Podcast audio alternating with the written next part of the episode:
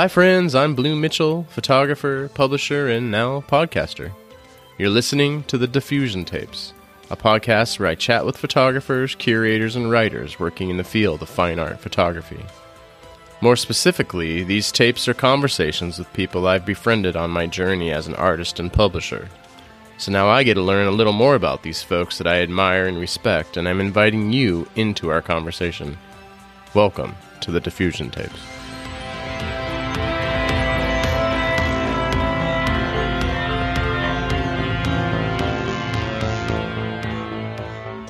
Thanks for tuning in to our third diffusion tape.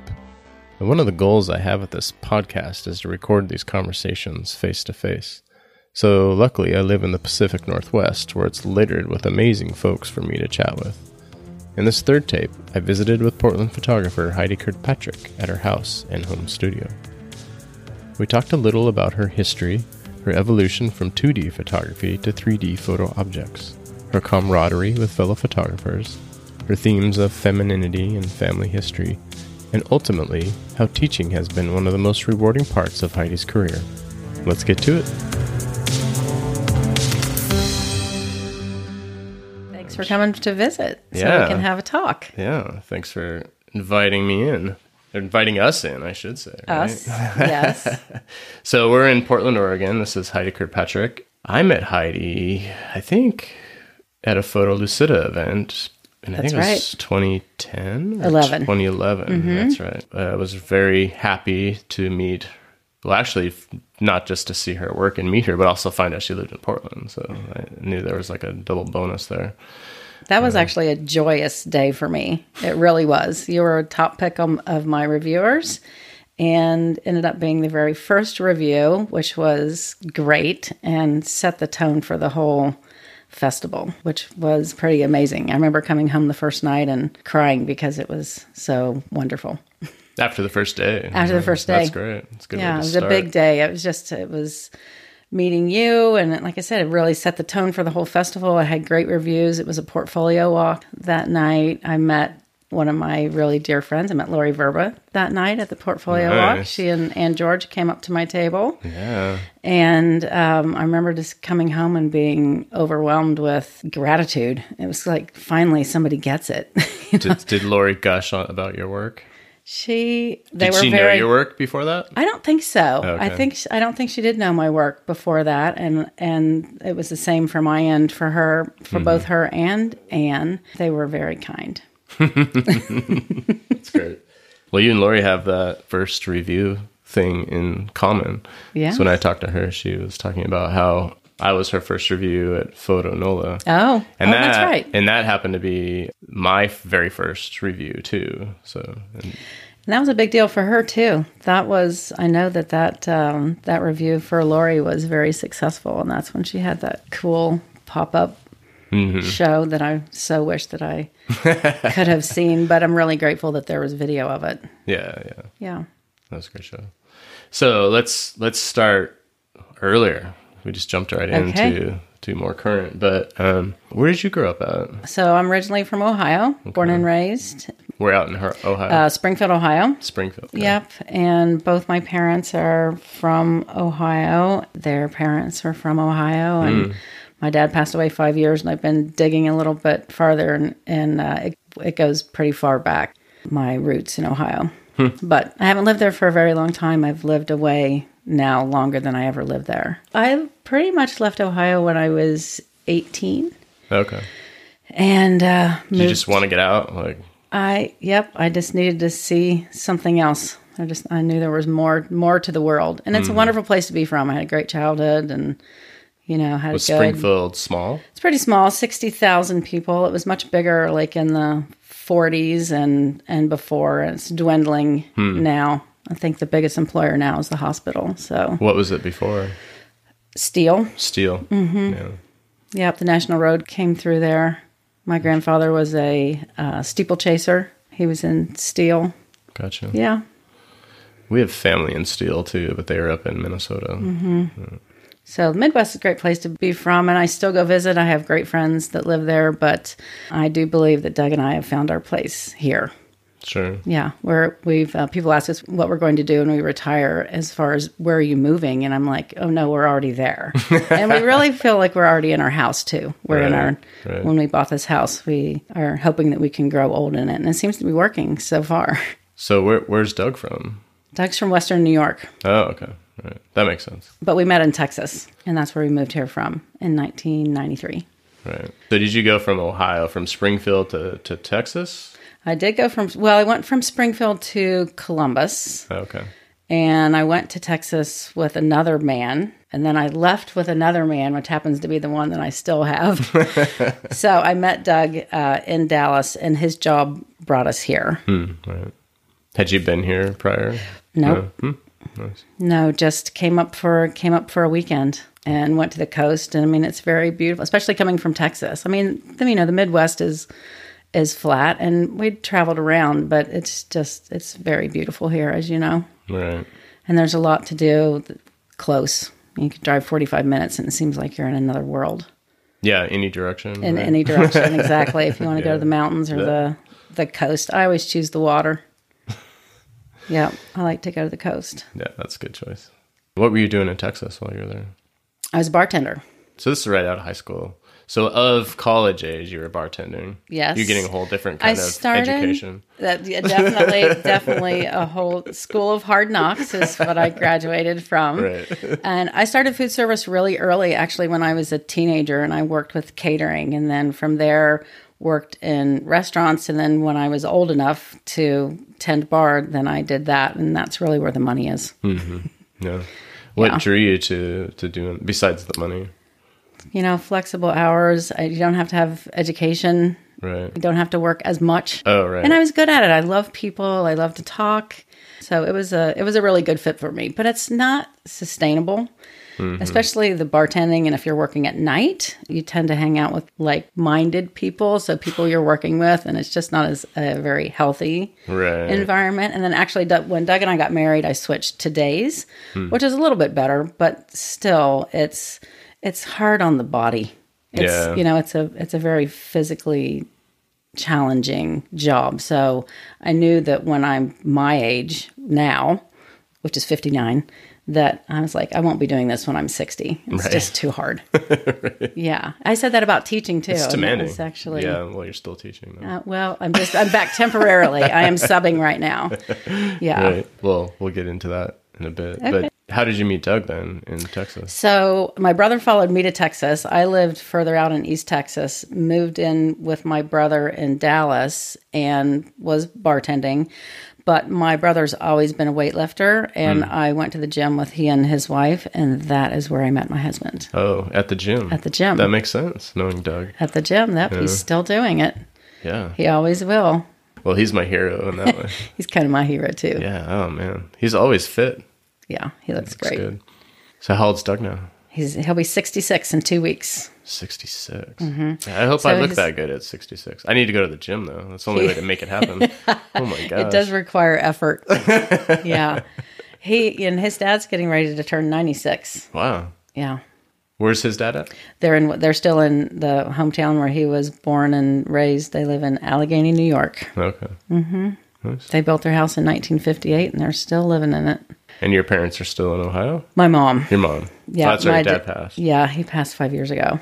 So, yeah, my mom. I'm going to go see her shortly as soon as my teaching stint is over. Right. Yeah. You for winter or? I don't go for the weather. Oh, right. Ohio doesn't really have great weather any time of the year. when you're a kid, you don't. You know, it's it's great weather, Right. but as an adult, it's kind of humid summers and cold, snowy winters. Neither of which are my favorite now, especially after living here for 25 years. Right. I like the more temperate. Yeah, they have more seasons for sure. Mm-hmm. Like more harsh. Yes, That's how Montana was too. Mm-hmm. Which I liked growing up, but I don't need to be there. it's different when you're a kid. You Yeah, don't, you don't oh, yeah. think about that kind of thing. You just go out and run and play and cold all the time. right? or freeze. Wet and you know, yeah, going out in the snow. It's so fun for the first ten minutes, and then you're Yeah. like soaking wet. Yeah, not, not a big snow person. I don't ski. I'm not very sporty at all, actually. Are you? So that's not why you came to Portland. Most people say they came to Portland for the culture or the outdoor activities. No, I followed. I came with Doug, but we do. lo- You know, I'd love to go out, get out in nature. It's so Right, beautiful here. Oh yeah, it's great. Let's go back then. Um, your photography, as far as what you're doing now, has such physicality to it. I'm curious. Instead of asking you when did you start photography, when did you start seeing this kind of artistic side of you coming out? Mm. Well, I started making object work in about 2001. Okay. And it's funny, my my brother and his wife were here visiting, and and I've always been uh, rather prolific. I'm fortunate, and I have a lot of time that I can spend on my art. And my sister in law said to me, she said, "So what do you do with all your work?" And I said, "Well, I print it and I throw it in the box." And I was like. Well, that sounds so dumb. You know? so I just decided that I really wanted to present work in a different way, hmm. in a in a more unique way, and I didn't want to make the same piece over and over again. So I started where I always start, which is with family imagery. I've copied a lot of pictures from Doug's side of the family, both my mom and my dad, and used those images. And then worked with the family imagery for a couple years on blocks and books and metal plates and anything that had a flat surface that I could put a photograph on. And I was introduced to film positives, taking an alt process classic and albumen class actually up at Oregon College of Arts and Crafts mm-hmm. years ago from Phil Harris. And I really fell in love with the film positive. So that worked in beautifully to the object work. I really like the transparent quality to let the object shine through. So I Were you doing like a Kodalith positive? Or- so I'm doing the same thing. The film positive. Oh, you're it- still it doing is. the same. Yeah.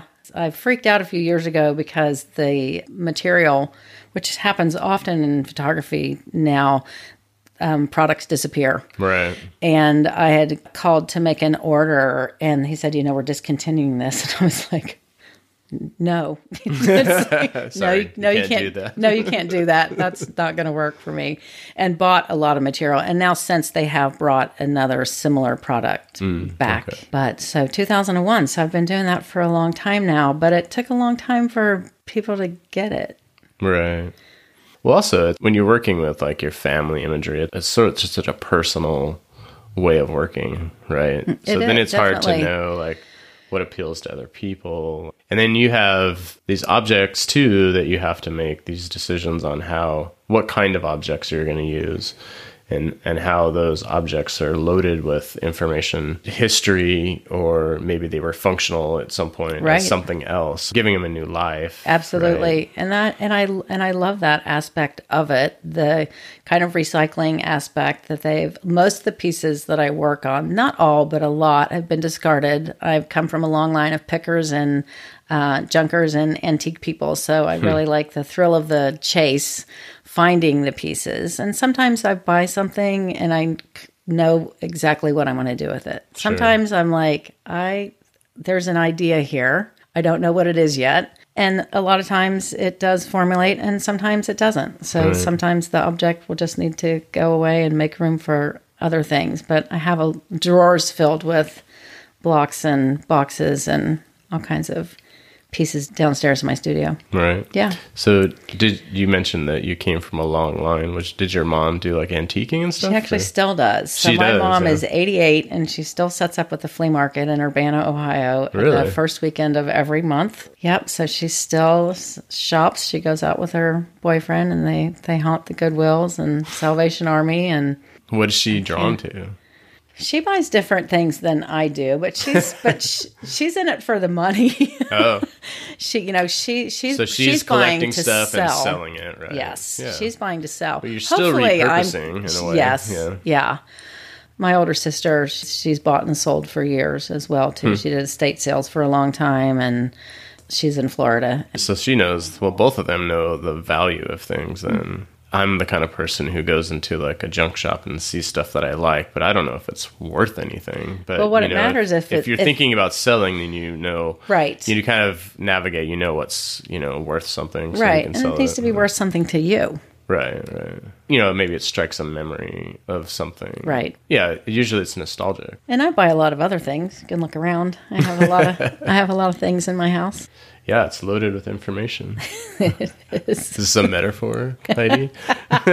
Maybe. Your studio, I've mentioned before, is also loaded with information. It is loaded. You could just spend hours just walking around, checking things out. I love it down there. Yeah, it's a very fortunate to have a great workspace in my home. When we were buying the house, we bought our house in 1996. Uh, so we just had our 22nd anniversary living here. I kept wanting to see the basement because I knew that I was going to put my darkroom in, mm-hmm. that I was going to have for the first time in my life my own darkroom. Sure. That I could where I could leave all my stuff set up and I could walk out whenever I wanted to, and I could walk back in, and it was going to mm-hmm. be set up just how I left it. But I would go down there and stand and say, "It's going to be right here. My darkroom's going to be right here." My studio has evolved over the years for sure, but I'm very fortunate. I have a big space. A, well, you have enough space to do shooting. Yeah, um, I have my um, shop area, big shop area, and then the darkroom area. Yes. It's nice to have. Well, when we were looking at houses to buy too, one of my things was, especially in Portland, is hope they have a basement. Like yes. that's I'm really interested in having a basement, not just for storage and you know, but something you know that I can use for studio space. Right. So. And you do. Yeah, and both the houses that I purchased in this city have had basements, and both were unfinished. So then I could kind of do whatever I want. Right. And I had a darkroom set up in our first house to like a very funky one, and I didn't use it very much, so I ended up just taking it all down mm-hmm. and, and, selling it. But I did use it for a while. But I was doing tin types, and it was very aromatic. Mm even though I was oh. in the basement and had was ventilating out, it still seeped up into the house. Yes. Yeah, and my wife is well, very sensitive to smell. and tintypes, I, have actually I've only made them. I took two different tin type classes, but don't you use ether? Not in the. Those are for I think Collodion uses oh, okay. ether. The tin type, the developer is really strong. Mm. I'm not sure what's in there, so we should fact check that. yes. It's been too long since I've done it. I don't remember. Let's talk about the the business of photography. What do you think was really? I mean, I know you you were shooting Holga for a while. I did. I shot Holga for a long time. Yeah, and you were making prints, and you were getting yourself out there um, with that work pretty early on. Um, I did. Yeah, I did. I was. You know, you have to really believe in what you're doing. I think you have to have very big shoulders and thick skin. You have to be prepared for people to tell you that they don't like what you're doing or they're not interested mm-hmm. because you're going to get rejected. And it's just, you have to just keep pushing forward. So, I mean, I very first started showing in cafes in Portland. Mm-hmm. You know, started getting a following that way with family and friends. And then, you know, Portland has such a fabulous photo community right. that, um, you know, it just, it grows. So I've worked really hard, but I also feel like I've been lucky. Sure. I feel like sometimes we confuse luck with hard work.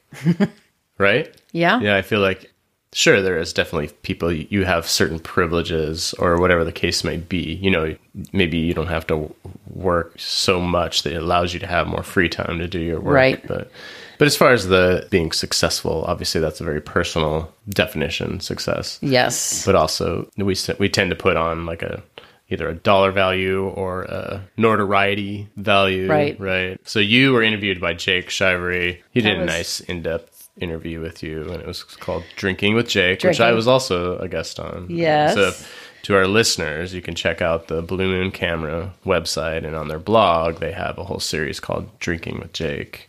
And Heidi was one of the guests, and it's, says, it's a very nice interview. He says victim.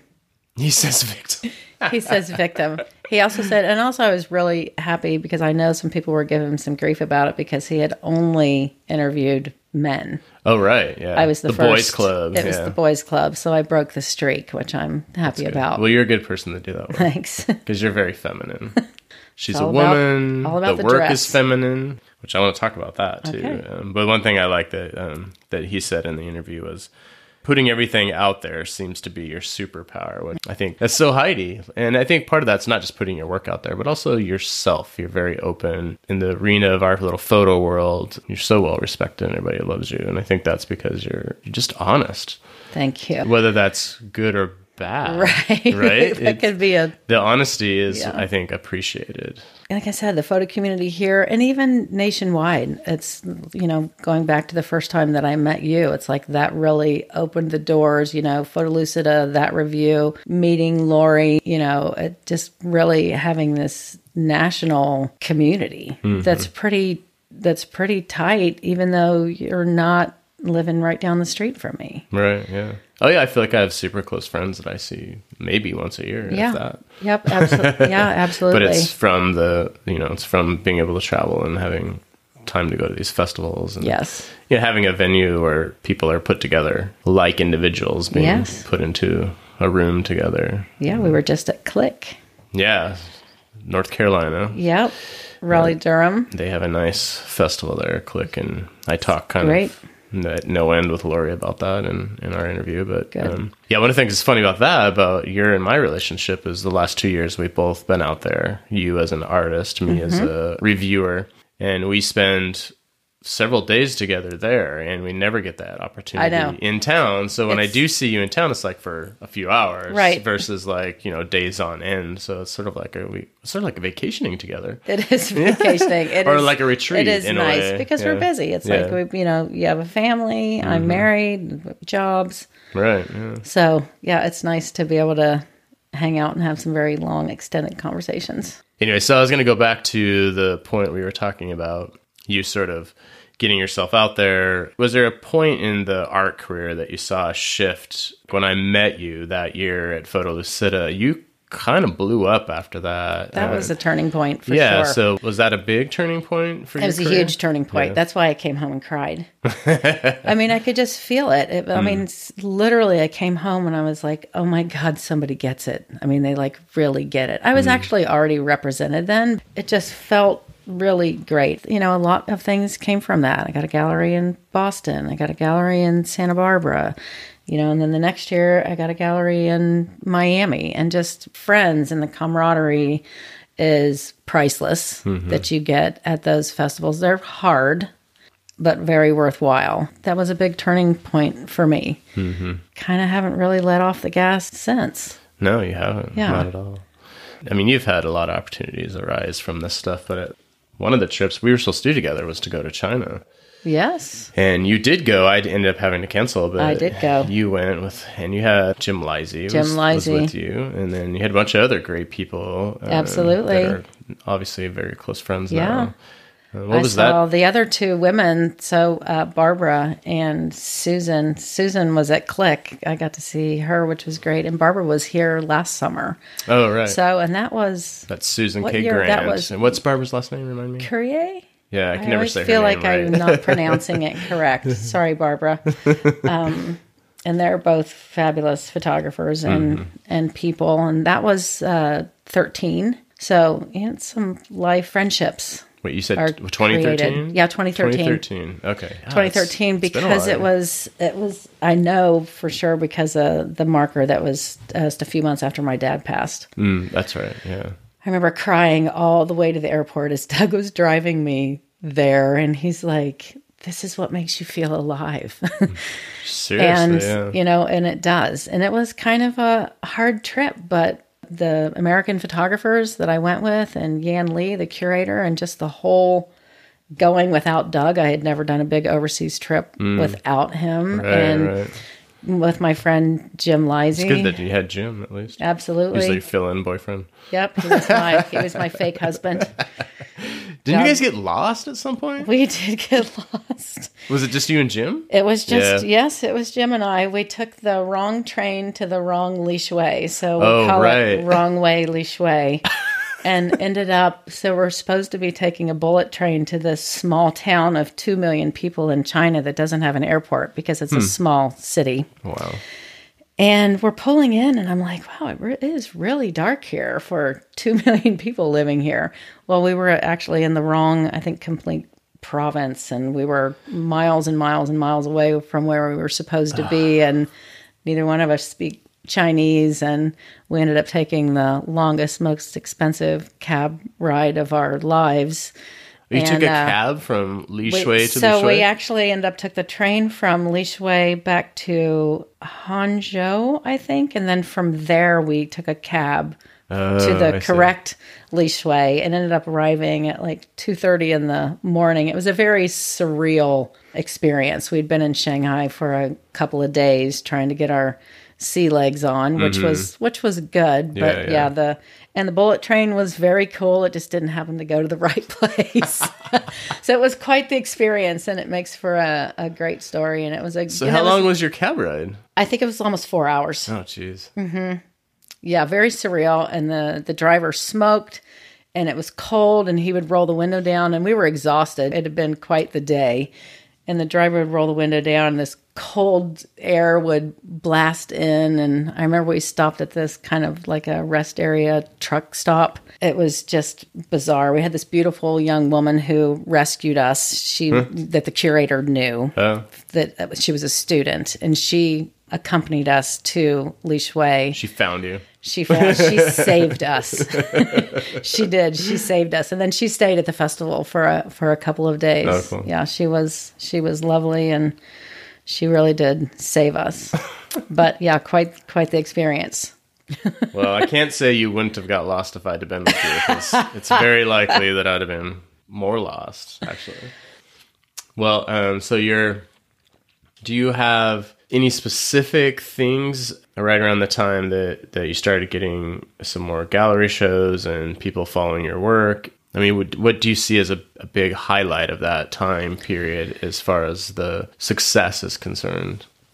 I think I'm becoming a little more more national instead of you know just where I was felt successful regionally. You know, here in Portland, I was represented uh, Alysia Duckler earlier on. I've been with Gail Gibson for years and years. Going to Boston and going for a photo salon and having people come out and they already knew who I was. Hmm. They knew who I was and were knew about the work and were happy to see it in person and were surprised. And so, you know, just opening up a different collector base, Sure. you know, going and staying in a nice hotel and meeting other artists. So it really opens up a lot of doors, just broadening the beauty of what we do. Right.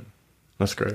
You know, it's all about the experience. I mean, it's for me, it's always been about the people. That's why I did food service. Hmm, right. Yeah. And People photography, even though I really feel that a- a lot of it is kind of a loner sport. Mm-hmm. You know, I spent a lot of time by myself. It's funny when I was at Click this time, I was like, oh, yeah, wow, it makes me realize how much time I spend by myself. Right, You know, when yeah. there's so many people, and Murmuration was a huge show with 10 artists. Yeah, was it weird to go from being this regional artist to when you go to this event, people know who you are? Was that a strange uh, feeling initially to be like, oh, how do they even know me? Or like, how do they even know my work? Yeah, right? it was it was strange. I was talking earlier about uh, Bear Kirkpatrick. I had a show at, at the Griffin, and Bear came down to meet me because he knew me. we share the same last name, but we're Mm-hmm. not related that we know of. Maybe way back. Right, right. You know that was so cool that he and Zoe, you know, drove down to meet me, and that's that's what it's all about. That's great. So that's that's really the biggest distinguishable uh, aspect of it for me is the people. It's fun, you know, and people buy your work. It's like there's nothing better than it's not the money; it's them wanting to live with something that you made. yeah. I yeah. that's a really wonderful feeling. Well, um, and they're acquiring a piece of you, Yes. essentially. I, mean, I always talked about my projects as sort of like your babies, you know, and you just send them out into Yes. the world and hope they can make people happy. Right? Or maybe not. Maybe they have issues, you know, and they need to. maybe it's. maybe it makes them mad that they're not that good, you know? I get mad if I'm not. I wish I could do that, you know? Most recently, I know you had a pretty fantastic show. You had a show at the Fo- Fox Talbot Museum. I did. Can you tell us about that and how I, that came I about? I would love to. So, uh, I was one of seven uh, female American photographers, and I was invited by Lori Vrba, who was invited by Roger Watson, who's a curator from Fox Talbot, and I'll never forget her calling me and telling me that Roger had contacted her and she couldn't believe it. I mean, it's I said it was dream come true, but I really think that Lori coined it better, where she said it was actually a dream that I didn't even know I had. Mm, yeah. You know, it's kind of like I feel it's the holy grail to have a show at at Fox Talbot. Right. So uh, anyway, she called me and I and asked me. I was hoping she was when she was telling me about it, and I of course immediately said yes. And she said, "Will you come for the opening?" And I said, "Absolutely." So a definite high point in my career. It was. Um, beautiful show. All the artists went. We had a really good time. We stayed in a big townhouse in Bath, England. That's not far from Lacock. I'd always wanted to go to Lacock Abbey, so I I got to do that. yeah. Some of my family came. My husband came, and uh, lots of friends. I have friends who live in Europe who came. My really good friend Michael brought my godsons. That was a highlight, and. Uh, Roger did a fantastic job as far as displaying the work. Lori did a fantastic job of choosing the work and kind of surreal, but um, I came home very inspired. Uh, which was the end of May, and I hit the ground running with uh, my cyanotype season and had a really good summer uh, walking in Fox Talbot and looking up and seeing my dresses floating in the gallery was a high point in my life. Yeah. I can see why. yeah, so um, pretty amazing. Feel very. So did they just fortunate. have the cyanotype dresses? No, they actually showed uh, my object work and the cyanotypes. So I showed the family service piece, which is the place setting of the dishes that I made after my dad passed, and also some mahjong tiles and some dominoes. It was really kind of full gamut of what I do. And then a couple of the cyano hoops, the smaller pieces and hoops, and then the dresses floating. Nice. So it was, uh, yeah. I I wasn't sure what they were gonna what they were gonna choose to to show. So I was elated that they chose kind of both of the styles of work that I Right. that I make. Pretty exciting. Yeah, it seemed like uh, grateful. the other artists had a lot of different styles too. So it seemed very like a very diverse group of women. Definitely. So did you have a chance to see? Um, I guess not, because they were just had your show up while you were there, right? So you didn't get to see the other show of the European. No. No. And and and actually, I think that there's a couple of shows. I thought that it was going to be a show similar to ours, where it was going to be a group show, but I think has shown a couple of maybe a little bit shorter exhibitions. I have to admit, I honestly don't know, but no, we didn't get to see. But I did get to see the museum, and Yeah, yeah. got uh, Roger gave us a private tour of Lacock Abbey of Fox Talbot's home, and I got to see the window, the lattice The- windows, right? and a camera like he used, and so that was pretty amazing. Like I said, I came home very inspired, and I just my cyanotype season is now over. It is the the rain has set into Portland, and I just switched my darkroom over this week. I have not printed yet, but I just switched it back over from cyanotype to go back to silver.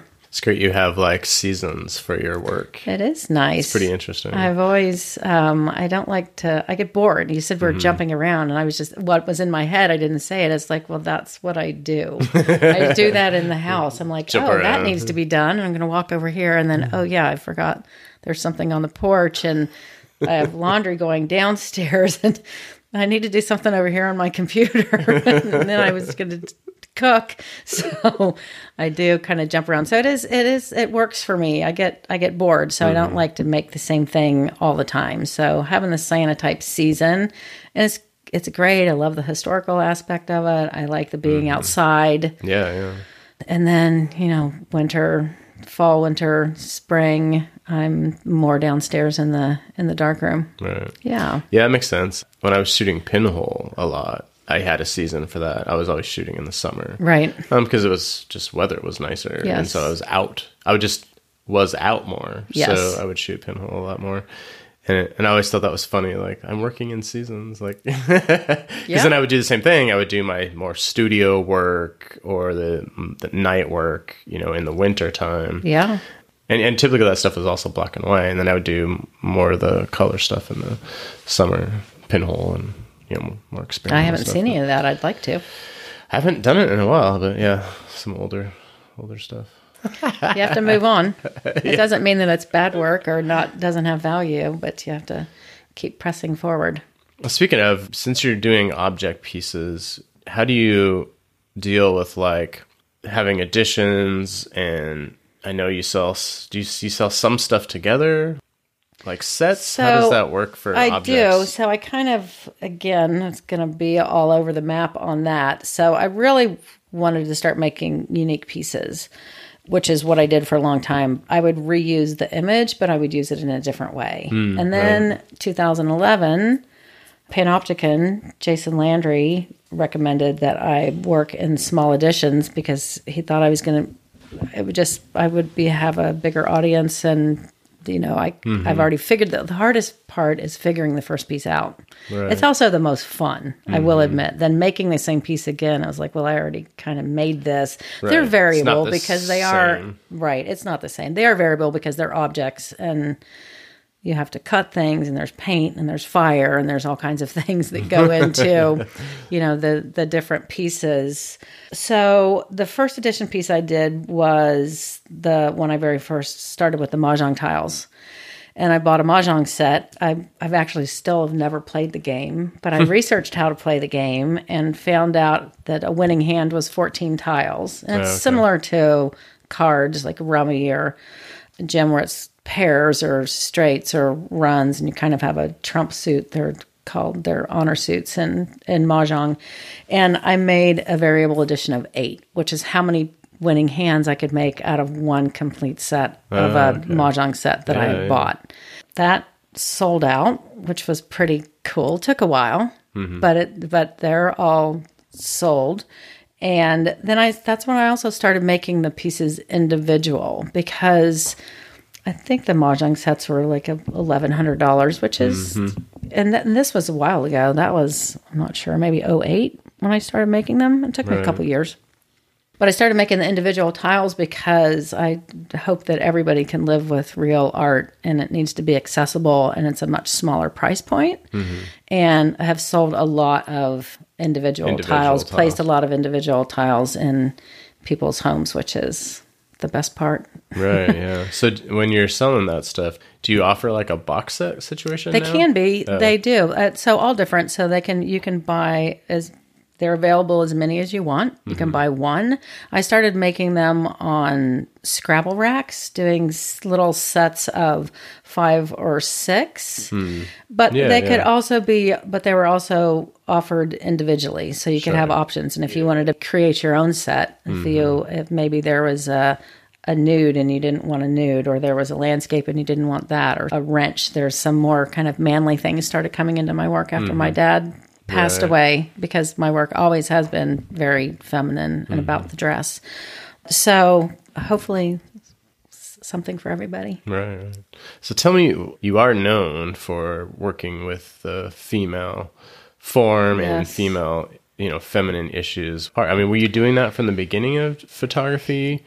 I, you know what, I have pretty much kind of done it all along. Not that I don't like to or I don't shoot landscapes. I mean, I am a woman. So, you know, in a lot of my work, I try to make beautiful work mm-hmm. about subjects that maybe aren't so beautiful disease and addiction and death and. Mm-hmm. But also family and and history, and I've follow the lineage of you know i'm like i said i'm those are things that i'm interested in. I'm interested in my mom's people my dad's people. But mm-hmm. even it's like when i started doing the genealogy i followed the the women. Hmm. I mean sure. the men come along with them but it's Right, like i'm following that the, Well, it's harder to do too when you're looking at genealogy. it is harder to do maybe that's why i like it too Right? i wouldn't want to do do a little more research. easy yeah, it's not easy to go back. yeah, the dress is Im- it's important to me. I think you know women are strong and always have been. I think they've been kept down. People are fighting back very intently about that right now. So I it's important to me. Yeah. Yeah. So it, I'm. I guess what I'm asking though was it important to you before you started making art? Like, how are you? How are you? I guess dealing with that issue before your art therapy. I really needed art therapy. I, I, uh, you know, I wasn't, I really wasn't dealing with it. I don't mm. think. I think I, you know, finally, it's like, so when Doug and I moved here, I started doing photography. Doug's dad bought me a camera in 1992 and moved here, and I didn't know anybody. And I started taking classes and really threw myself into it. And it was kind of a breaking point. It's like that was my before life, hmm. and that was the beginning of my now life. Right. It, it is a pretty clean break. It's like a pivotal point. then It is a very pivotal point. It's interesting because you know when we when we when we were talking about doing art that you know you have intent and you have your personal, um, but I'm always curious like okay, but what did you do before the art? yeah, you know, well, you know, I um I or really were you always doing it in some way? You know, I not you know not really. I didn't. I I bartended, and like I said, that can bring a whole lifestyle with it. So my art was kind of substance abusing, and that stopped when we moved here. So I think I really kind of straightened up and found out that I felt differently when you allow your real feelings to come in if you're not stoned. Right. not numbing yourself. Um, yeah, not numbing myself and just really you know spent two solid years kind of really kind of figuring out who i am and what i wanted to say and evidently I've, I, maybe i wanted to say it for a really long time and i didn't have the uh, opportunity or the guts or the i don't know Right. um, that i have now Right. You found your venue. I found my voice yeah, my venue and my voice hmm Yeah, that makes sense. I remember an interview a long time ago, and I me saying it's because it's always I was doing street photography, and it was I was photographing images of women, interested in how images of women w- were being used in popular culture. I remember at the very end of the interview, and I said, I don't know exactly what it is I'm trying to say, but I'm screaming it. Like that. So I think I kind of now know a little bit more about what I'm saying. And it all really comes from my life and my heart, things that happened to me and my people. Right. Well, it doesn't seem like you have to scream it anymore either. I'm not screaming it, I don't think. It's more subversive Somebody, now. right. Somebody finally got it. That's great. So, you know, not only are you an artist and you make your own work, you taught for quite a long time. I did. And it, at the Northwest Academy? Is At Northwest? Academy, How did that a- come about? It came about, I actually had two friends who had taught there previous to me. I got a call one day, and I had another, there was a woman that I taught to print black and white photography. I did teach adults. My friend Michael had Safe Light Gallery which, in Darkroom, that was a predecessor to Newspace. And that was the beginning of my teaching, top beginning was- photo. 2000? No, wait, before that, 90, late 90s. And I taught there for several years. And then Hmm. they were around for a little she, they were for, for, for a few years. And then she wanted to have a family. And you were talking about the smells of the, you know, from the chemistry. And she mm-hmm. was worried because she wanted to have a family and she got mm. pregnant. So ended up, cl- you know, closing the dark room down. So one of my students from there was an English teacher at Northwest Academy. Mm. And their photo teacher was going, who also taught film and video, was going to Tibet to finish a film that she'd been working on. Oh. And Michael, who had Safe Light, and my friend Amy, my student who taught at Northwest Academy, they kind of got a double cross reference and they called me and said, Hey, we have a five month temporary photo teacher position available. Would you be interested for high school? And I thought, I, I can do that. That sounds interesting. And uh, five months, that's, that sounds good. So I started in, in November, and it's challenging to start not from the beginning. and then a couple weeks later, I realized that that's probably the hardest thing I've ever done in my life. Never been more filled with doubt Right. but uh, but really loved it and did a good job. And the students said, "Don't leave," and I didn't. So I said, "Well," and then and the teacher came back and she said, "If you want to keep the photo classes, I'll just do the video." So I said, "Okay, I'll stay until the end of the year." Well, I started in 04 and I stayed for 12 years. So it, um, you know, I really loved it. It was important, but it just kind of, it was physically challenging for me as I got older and something was calling me to move on. I got, I got to the point where I felt that I wasn't giving 100% to my artwork or my teaching, so that something needed to go. And I, and, and people talk about retiring. It's like, you know, I'll never retire from making art. It's not going to be like, oh, 65, done now, you know. Um, so something had to give and I retired. But So when you were there, they had a dark room the whole time. Yeah. And, so and so they've always been able to fund the dark room and had enough interest that people Yes. are, so I think that's really nice. It's- a high school. It's great. It's a it's a it's a great school. It's a it's a great program. The students really liked me, and they have a new teacher now, and she's actually on maternity leave, and I'm I'm subbing for a for a short time here at the end of the year, which is good. And but I'm also glad it's temporary Right. because I can already tell that it's it takes away from the. I haven't been in my dark room yet. Right. I've been in their dark room. set it up. I've been in their dark actually- room, yeah. cleaning up their dark room. Um, but it's you know it's important work, but some there you get to the point where you have to pass the torch. Well, and over the years, you've you've had the benefit of seeing these students, you know, get older, and some of them do photography later. So you have this like kind of it's a gift that keeps on giving. It is. I like to think that I got as much from them as they got from me. Mm-hmm. They, I still am in contact with graduates, and now I taught so long, and uh, that I've have students who've had babies. I've had Mm-hmm. students who've passed away.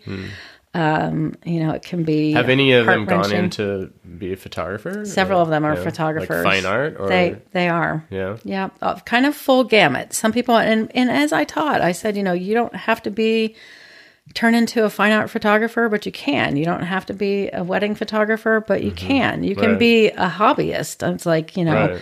If I can, fun. you know, if I can change the way you see the world, then I feel like I've I've done my job. So I have kids that go to art school, and I have kids that are like, I'm not going to art school, I'm but I'm going to keep doing photography. Hmm. So I still have I have friends that I taught there. that's great. Yeah, love it. Mm-hmm. It's pretty nice. it is. It is nice.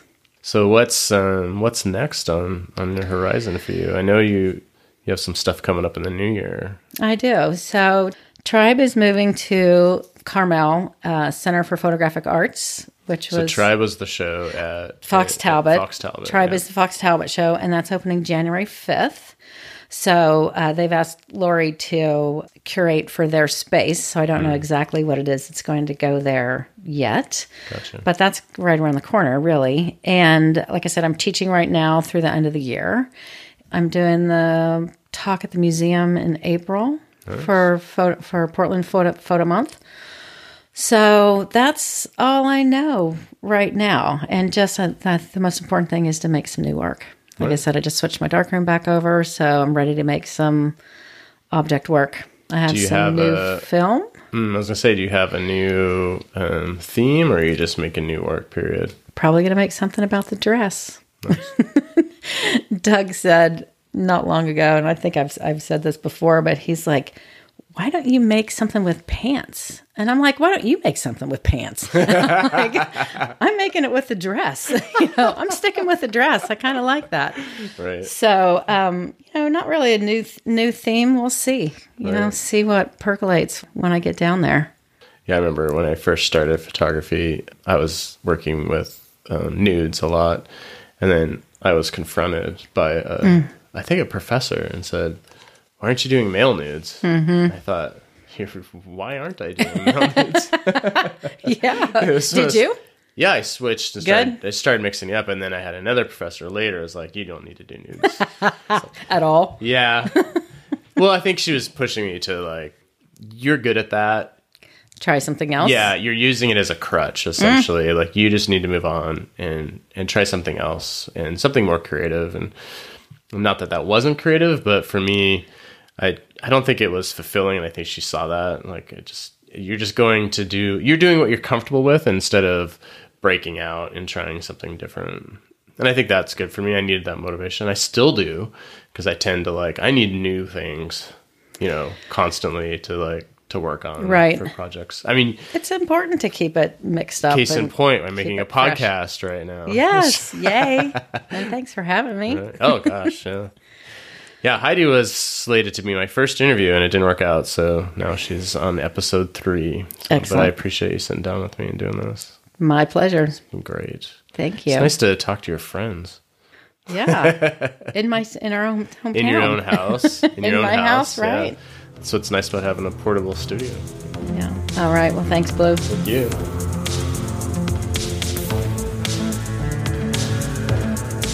All right, there you have it, tape number three.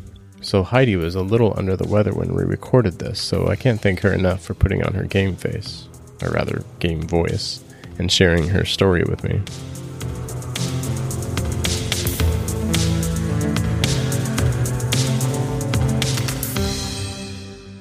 So let's get to the fact check business. I mentioned creating tintypes in my basement studio years ago. I should point out that I was using Rockland Colloid AG Plus emulsion to make dry plate. It had a three part reversal developer. I made my exposures with an enlarger from a positive. Essentially, it's a liquid photo emulsion similar to liquid light. So if you're interested in diving deeper into that or anything else we've talked about, please check the show notes for links. So I should mention that the Tribe exhibit that Heidi is in is up until February 24th at the Center for Photographic Art in Carmel, California. The exhibit features work from a collective of eight women who were inspired by notions of storytelling, memory, nostalgia, family, and the natural world. Pretty much right up Heidi's alley. If you're in the area, it's not to be missed. Well, that's it for now. In my next tape, we learn if size matters to photographer Catherine Jacobs. That's the funny thing about large format is people are like, well, you start at four by five, you can go at eight by ten. And like some people are really all about the size, and I'm like, mm, not really a size queen in that way.